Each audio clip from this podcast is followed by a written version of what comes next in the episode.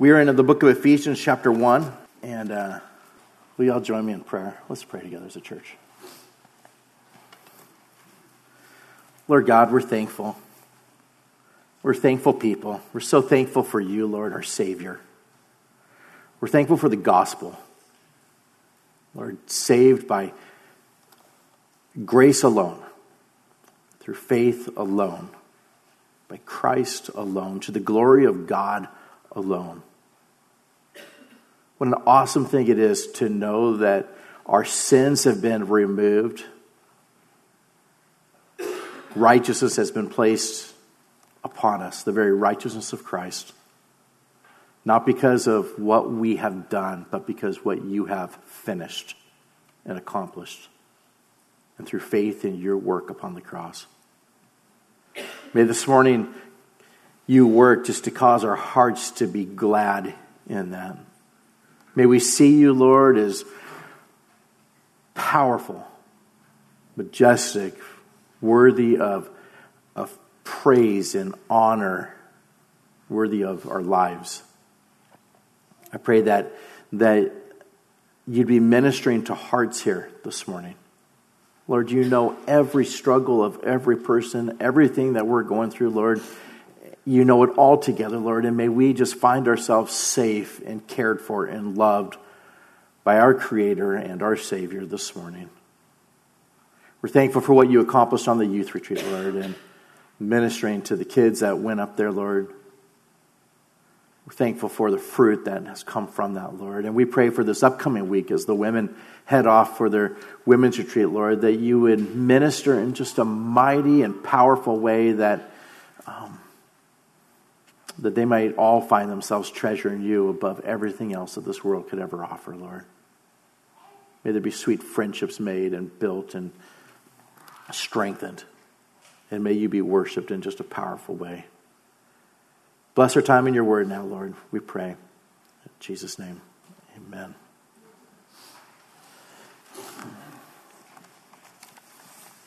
We, we pray for one another. We pray for our children. We pray for churches that are around us here and churches all over the world. We, we ought to be praying for churches, believers in all different parts of the world. And the contents of those prayers, um, I pray that, that the Lord would work to, to bend them to be more like the way Paul prayed for the church here in Ephesians chapter 1. We've looked at, at the majority of the first chapter, and our focus this morning will be primarily in verses 22 and 23, but we'll, we'll look a little bit further at verses 19 and 20 as well. But I want you to listen to the, the prayer here. Um, we'll read it in its entirety, beginning in verse 15. Paul says, Therefore, I also, after I heard of your faith in the Lord Jesus and your love for all the saints, do not cease to give thanks for you making mention of you in my prayers. That the God of our Lord Jesus Christ, the Father of glory, may give to you the spirit of wisdom and revelation in the knowledge of Him. Just stopping there for a moment. I, I pray that, that that the Lord would do that in my four children. Um, if He does that in them, be a thankful, thankful dad. But not just for them, for, for the children in the children's ministry right now, for the youth.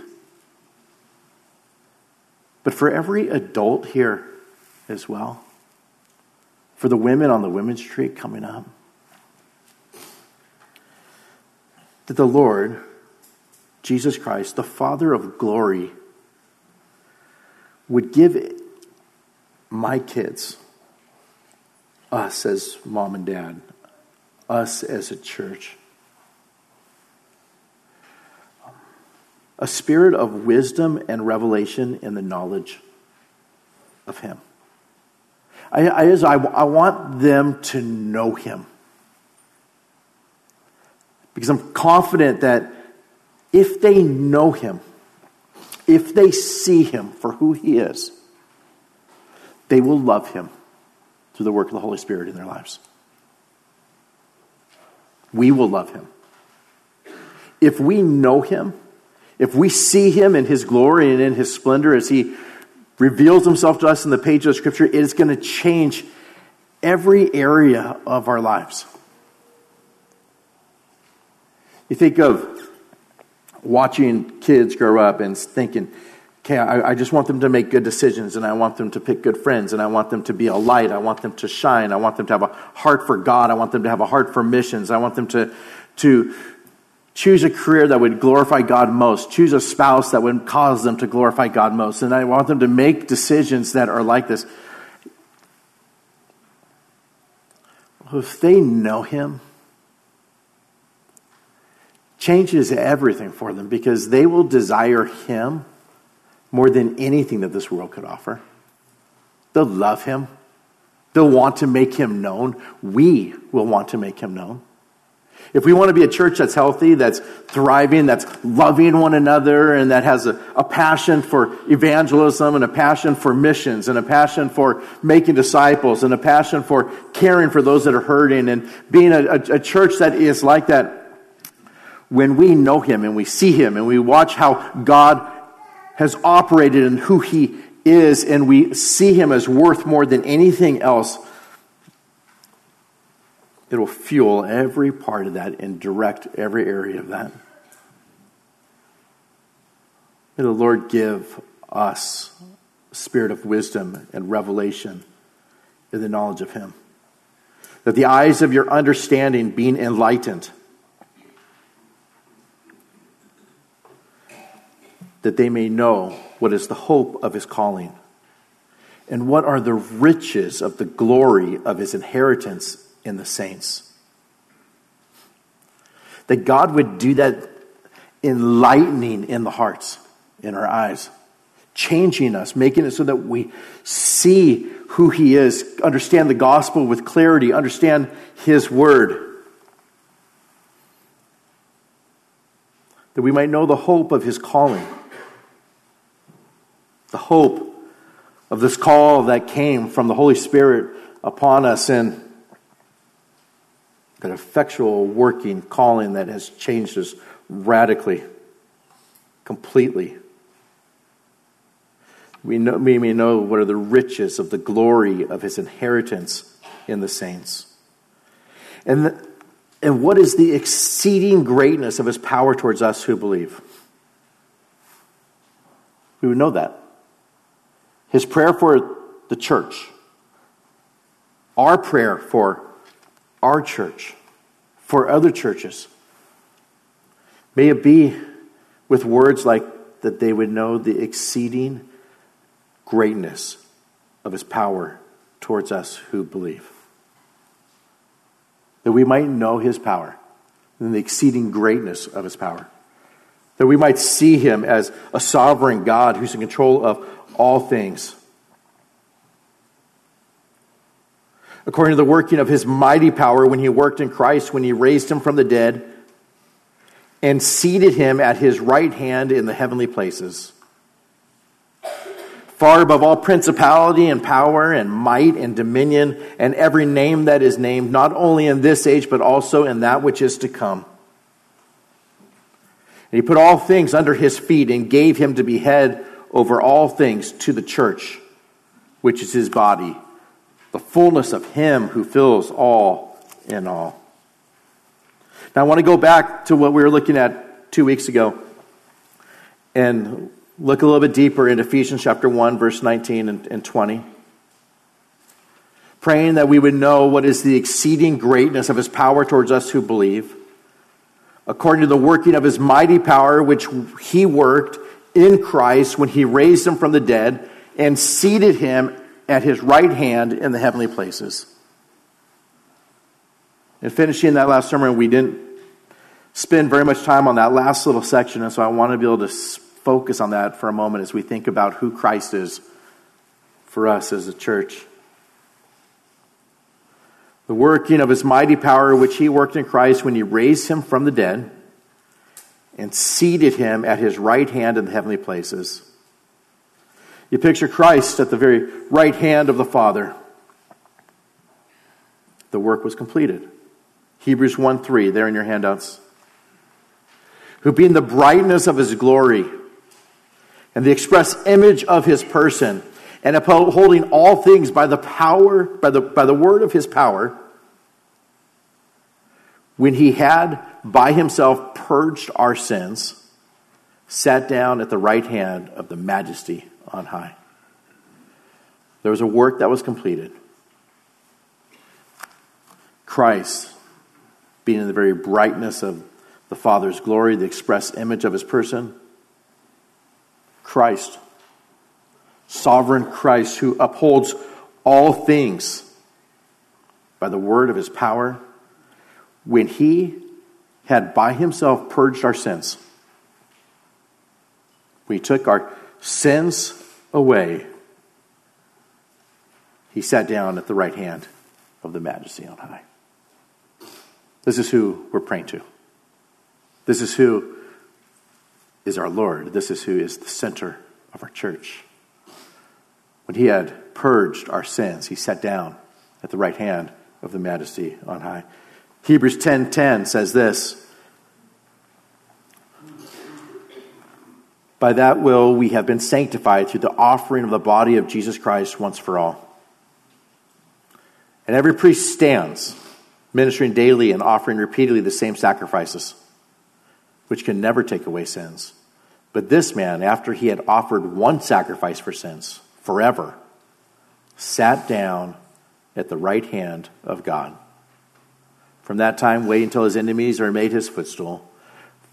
For by one offering he has perfected forever those who are being sanctified. No longer a need to stand ministering daily sacrifices.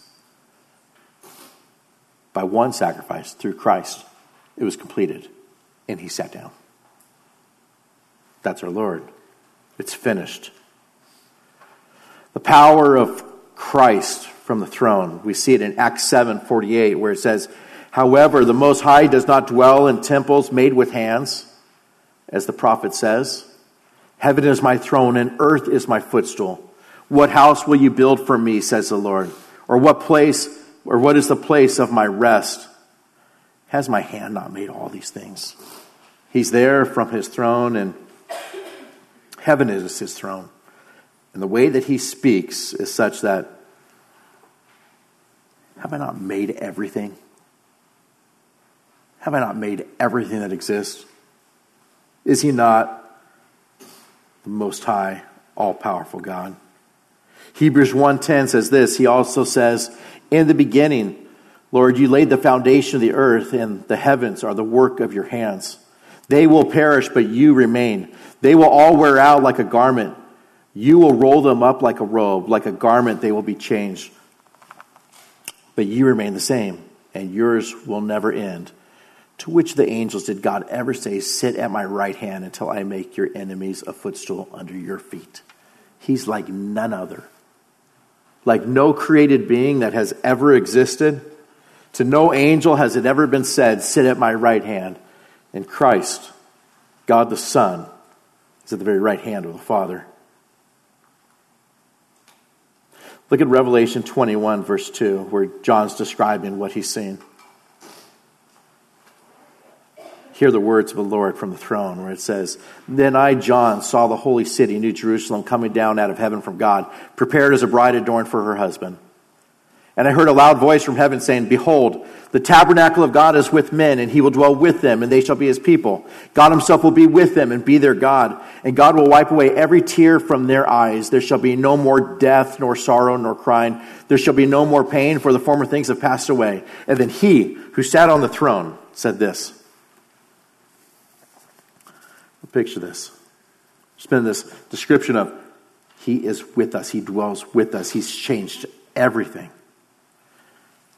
And then Christ from the throne says this Behold, I make all things new. All things. And he said to me, Write, for these words are true and faithful. And he said to me, It is done. I'm the Alpha and the Omega, the beginning and the end. I will give of the fountain of the water of life freely to him who thirsts. And he who overcomes shall inherit all things. I will be his God, and he shall be my son. And so when you picture Christ there upon the throne, in all of his power and all of his splendor, and no angels have ever been put at the right hand of the Father, to hear his words like, it is done. It's done. It's done. He's accomplished salvation for us, gave his life for us upon the cross. He's hurled our sins in the depths of the sea. He gives us righteousness. He gives us an inheritance that's incorruptible and it's undefiled and it doesn't fade away. Reserved in heaven, kept by the very power of God. He began a good work in us. He'll be faithful to complete it. He's called his sheep unto himself, and all of all that the Father's given him, he's lost none of them.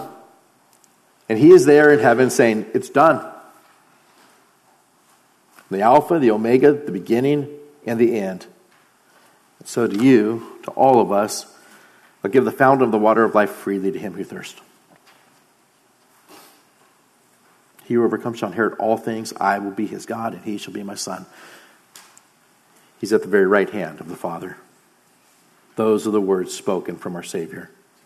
In verse 21, it says he's far above all principality and power, and might and dominion, and every name that is named, not only in this age, but also in that which is to come. His position.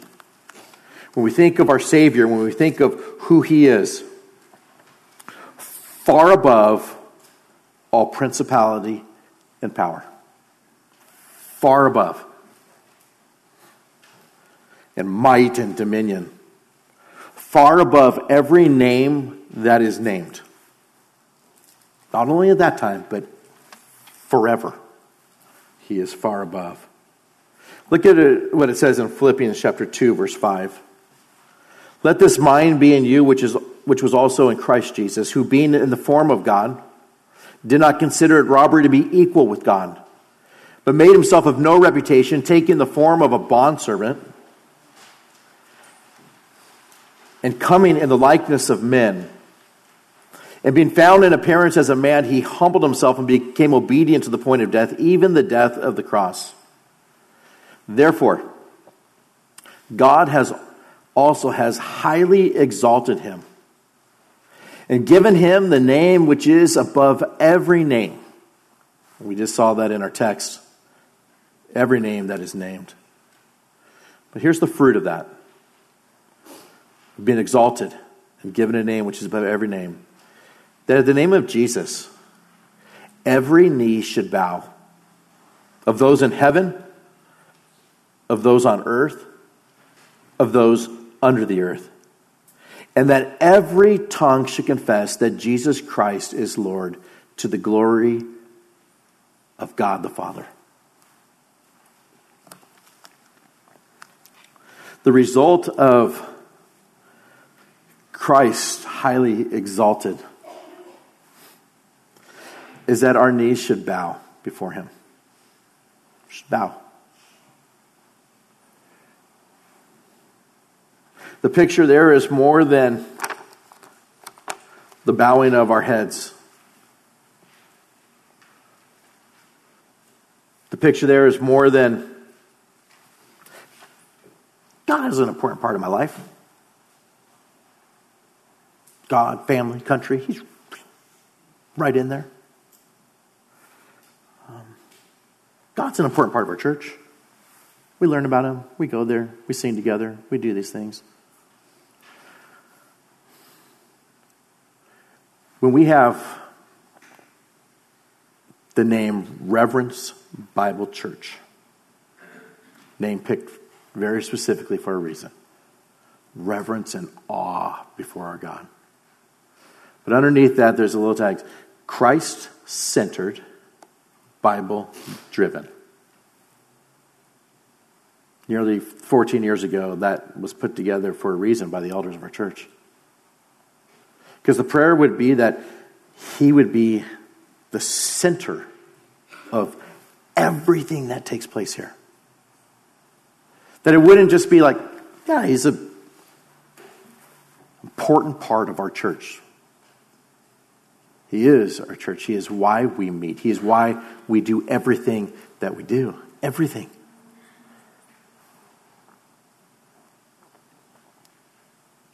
Every knee should bow before him. Not just, uh, yeah, God's an important part of my life. There is a, may we come to our knees in just adoration and worship of Him where He has all of it. He doesn't want to simply be the foundation of our church, He wants to be all of it. He doesn't want just to be the foundation of our life, He wants to be all of it, every part of it. To where in humility and reverence and awe and worship and praise to our God, every knee bows. They do in heaven, those on the earth, those under the earth. And that every tongue would confess that Jesus Christ is Lord, the Lord, to the glory of God the Father. In 1 Peter 3.22 it says, Who is gone into heaven and is at the right hand of God angels and authorities and powers have been made subject to him. The power of Christ. And we're to worship him. In Hebrews 1 6, it says, But when he again brings the firstborn into the world, he says, Let all the angels of God worship him. And then in Philippians 2 9, therefore God also has highly exalted him and given him a name which is above every name, that at the name of Jesus every knee should bow. Once again, there's worship. We're to worship him. The angels worship him. Everybody in heaven and on earth and those under the earth, every tongue, it ought to be worship unto him. His position is such that we're told in the text that he's far above all principality and power and might and dominion. And every name that is named. It goes on in verse 22 and he says, And he put all things under his feet and gave him to be head over all things to the church.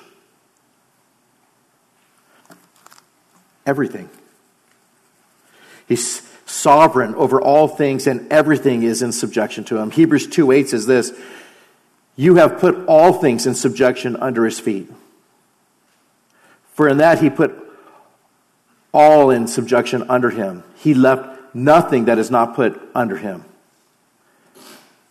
But now we do not yet see all things put under him. Everything, everything has been put under him. He's sovereign over all things that could ever possibly occur. Now, notice that when he says he put all things under his feet, it's not simply all principalities and powers and all people, it is those things, but all things, everything has been put under his feet. Every circumstance that we could ever go through has been put under him. He's sovereign over these things. Look at what Deuteronomy 31, verse 6 says Be strong and of good courage. Do not fear nor be afraid of them. For the Lord your God, He is the one who goes with you. He will not leave you nor forsake you. There's a courage that comes for the believer. Um, especially when you understand Christ's position. To know that everything has been put under him, it enables us to be strong and courageous. He's sovereign over it. He orchestrates things to take place. His providential hand, his invisible hand, orchestrates things in our lives. And I praise God for that.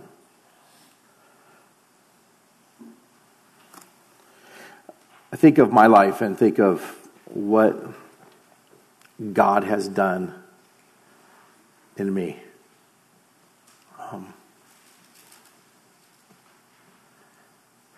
According to His grace and His kindness, He put me in the family that I was in, that I'm in.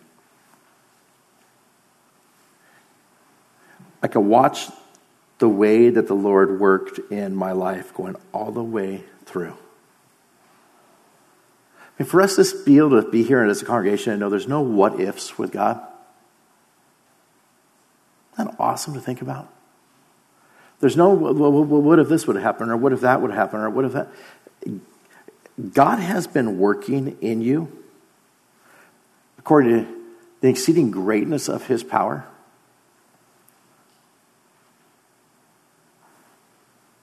And is molding you into exactly who he's calling you to be. There's this confidence that comes with that because we can look at way, the, ways the way people have sinned against us, or our lives not being exactly where we thought that they would be, or circumstances not being the way that we anticipated them to be, or what if I would have done this, or what if I would have changed that, or what if. And we can get to a place of driving ourselves crazy. And God wants us to look and say, like, you're not that big. You're not big enough to change the course of history. You've meant things for evil, but God has worked them for good. You've sinned in all kinds of ways, but God is using these things. Even our sin, He uses in such a way to bring conviction, to make us love grace, to make us love Him, to cause us to be compassionate. We can mean things for evil, but God can take those same things and turn them towards good.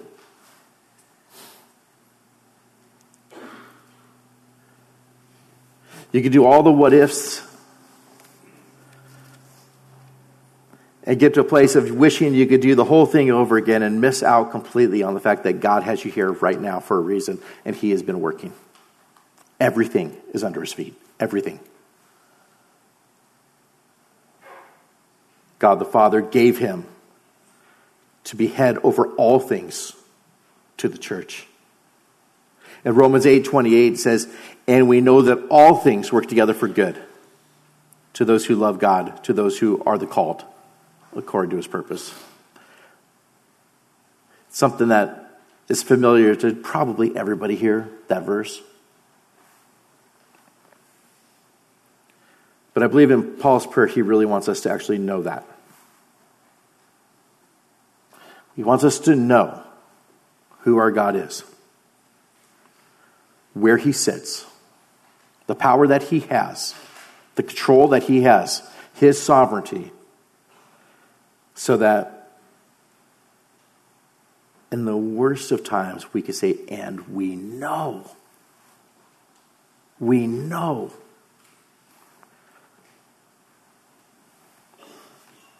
that all things work together for good to those who love God, to those who are the called, according to his purpose. In Psalm 46, why don't we turn there just so we can look at it a little bit more in depth? Psalm 46. This psalm is known as the Psalm of Martin Luther.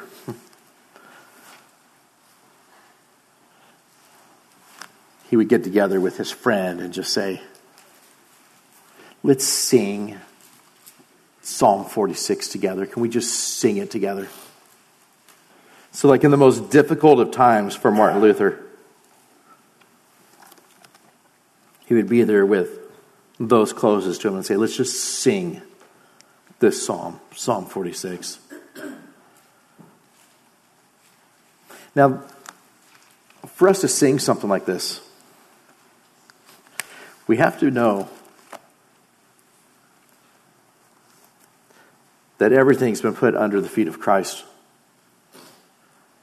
and that he is head over all things to the church. Because that's the way the psalmist sings here. He says, God is our refuge and strength, a very present help in trouble. Therefore, we will not fear. Even though the earth be removed,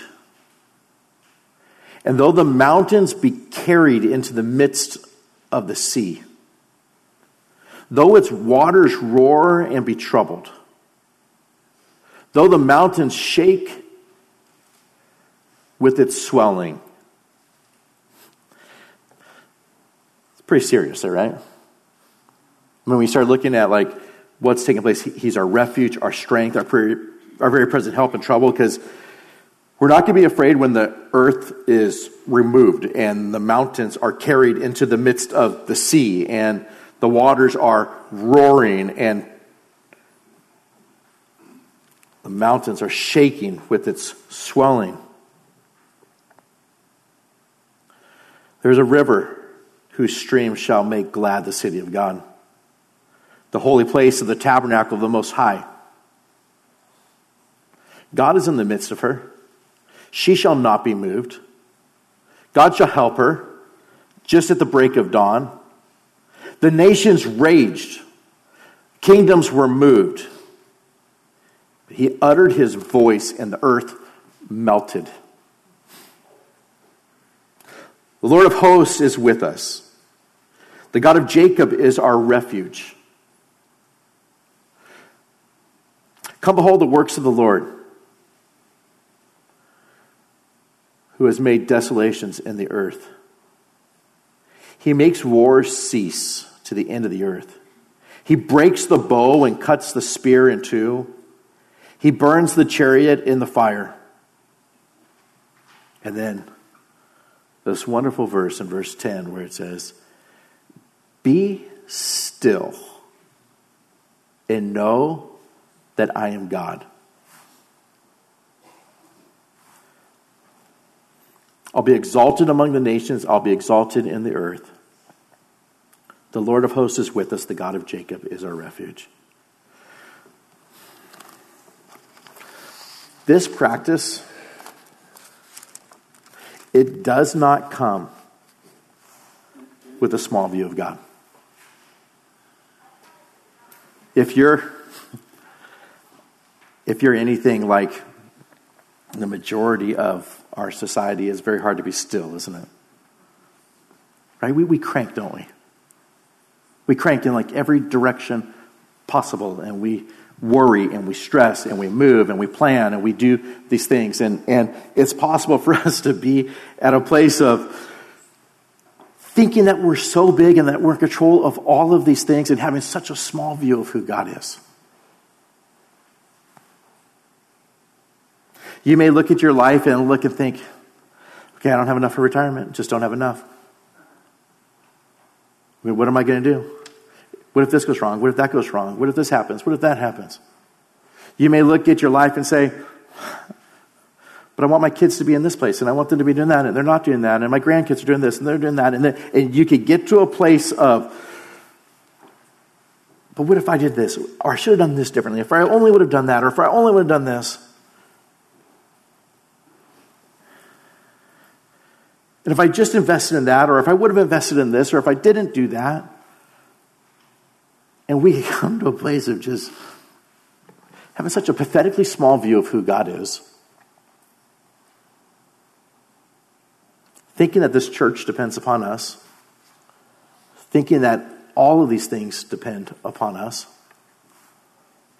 Or we can look and say, no, God is our refuge and our strength. He is a very present help in trouble. And everything could happen in all of these directions that seem so chaotic, but you know what? Everything's been put under his feet. Everything has. Everything. And God gave him to be head over all things to the church. All things. this church, which is his body. And he is the head. And he is in control. And he is good and he is sovereign and nothing is too hard for him. He's the fullness of the fullness of him who fills all in all. This is who our God is. And when we see him like that, it's possible to be still. To be still. And to know that he is God. Right now, the Lord may be just working in your life right now, mine as well. In the midst of whatever it is that you're just anxious about. And through the power of His Word, He wants you to understand that you are not that big and that everything's been put under His feet. He's higher than all, He's at the very right hand of the Father. There's nothing that's too hard for Him. He fills all in all, and you don't need to be afraid. However big your problem is,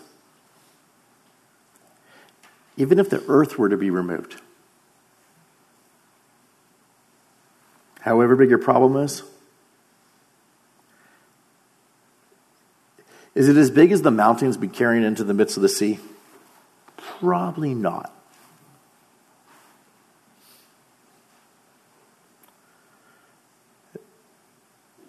And whatever it is that you're going through, even if the waters are roaring, even if the mountains are shaking, come behold the works of the Lord. Verse 8. Just look at his works. Look at who he is. Look at what he has done. Just behold him in the mix of every bit of anxiety that we have the possibility of placing upon ourselves. Come behold the works of the Lord. Just look at him this morning. He said he'd build his church. Has he done that for the last 2,000 years? Yes. He says his word went return void. Has it in the last 2,000 years? No.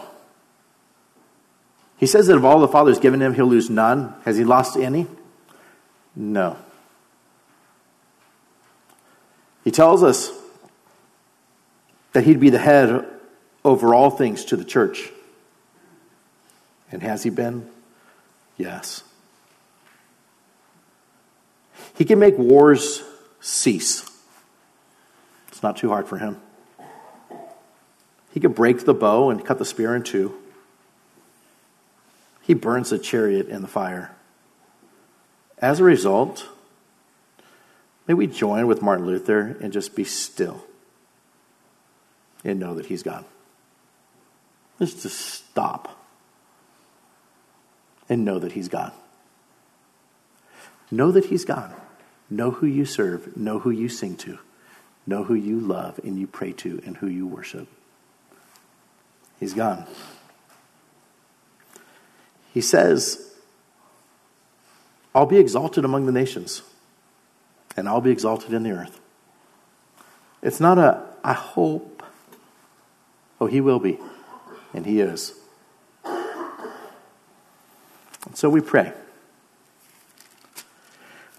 Pray for our church. We pray for churches around us. Pray for churches to the end of the earth. We pray for Christians. We pray that God would work what we see in Ephesians chapter 1 uh, that our kids would have a spirit of wisdom and revelation in the knowledge of Him.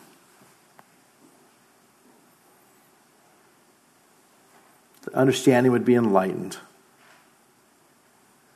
Brothers and sisters, that you know the hope of your calling, that you know the riches of the glory of His inheritance in the saints that you would know the exceeding greatness of his power towards us who believe, according to the working of his mighty power, which he worked in Christ when he raised him from the dead. that we might see him as him who seated him at his right hand in the heavenly places. He's far above all principality and power and might and dominion, every name that is named, not only in this age, but in that which is to come. And God's put all things under his feet. All things. He gave him to be head over all things to the church. I love that. He's the head of our church. We're his body. He is the head. We are all under him. And he is on the throne. The fullness of him who fills all and all. That is the one that we pray to. That is the one, he is the one in whom we look to. That is the one that we hope in. He is the one in whom enables us to be still and to know that He's gone.